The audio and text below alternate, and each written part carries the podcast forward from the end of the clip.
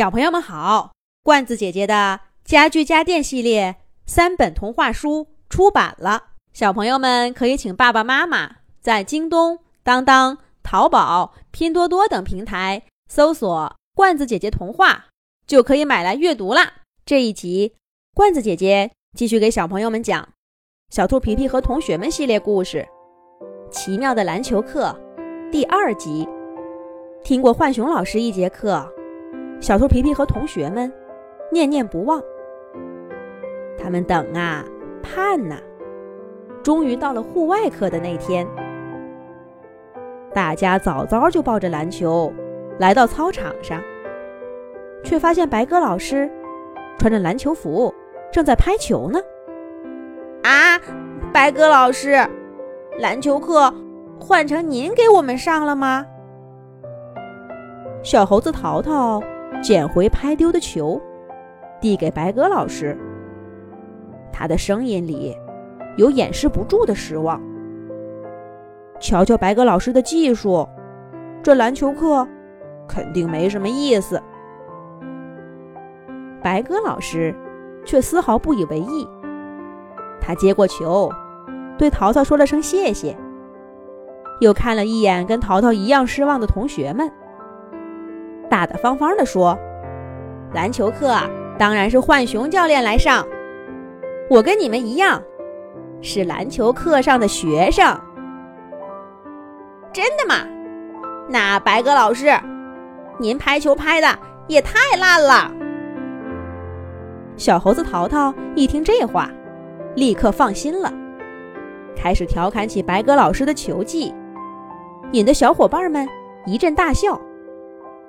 白鸽老师也跟着笑起来，连声说：“正因为拍的烂，所以才来上篮球课的。”就在这时候，浣熊教练远远的从教师办公室走来，大家赶紧站好，上课了。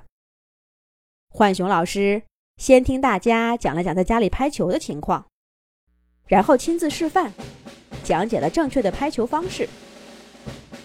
他让大家排好队，列队练习。浣熊教练自己在队伍当中来回穿梭，观察每个同学的动作。他时不时弯下腰纠正一个错误动作。遇到普遍性的问题，浣熊教练就吹响他胸前的哨子，让大家暂时先停下来，统一看他做示范。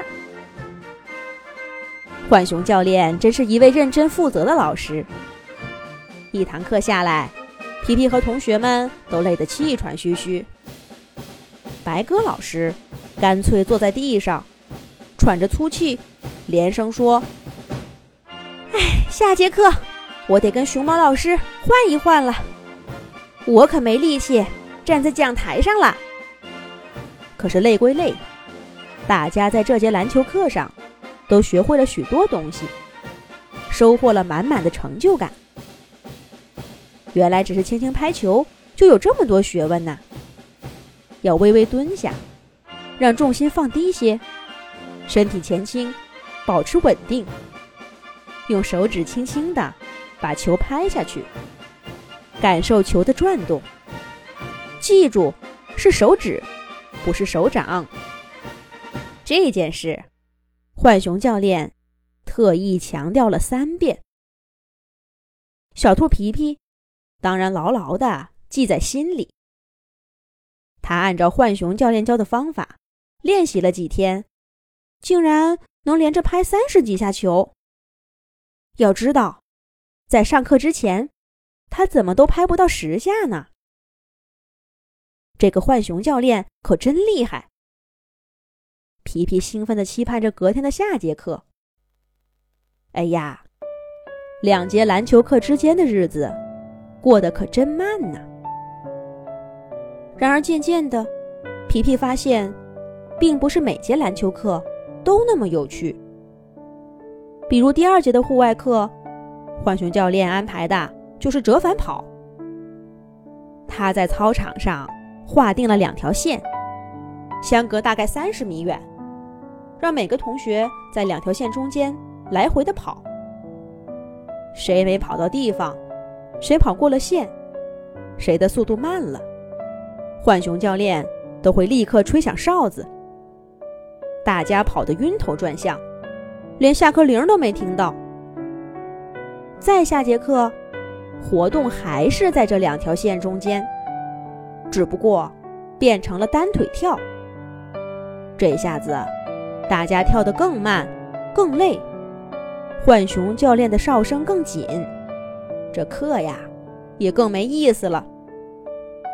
再下节课，课程变得更离谱了。浣熊教练竟然拎着一大包护膝、护腕和头盔。来到球场上，一一发给大家，说这节课学习的项目是摔跟头。天哪，这是篮球课，又不是相扑和柔道，学什么摔跟头呢？小兔皮皮看着同学们七七八八的摔倒在球场上，又被浣熊教练扶着站起来，接着摔。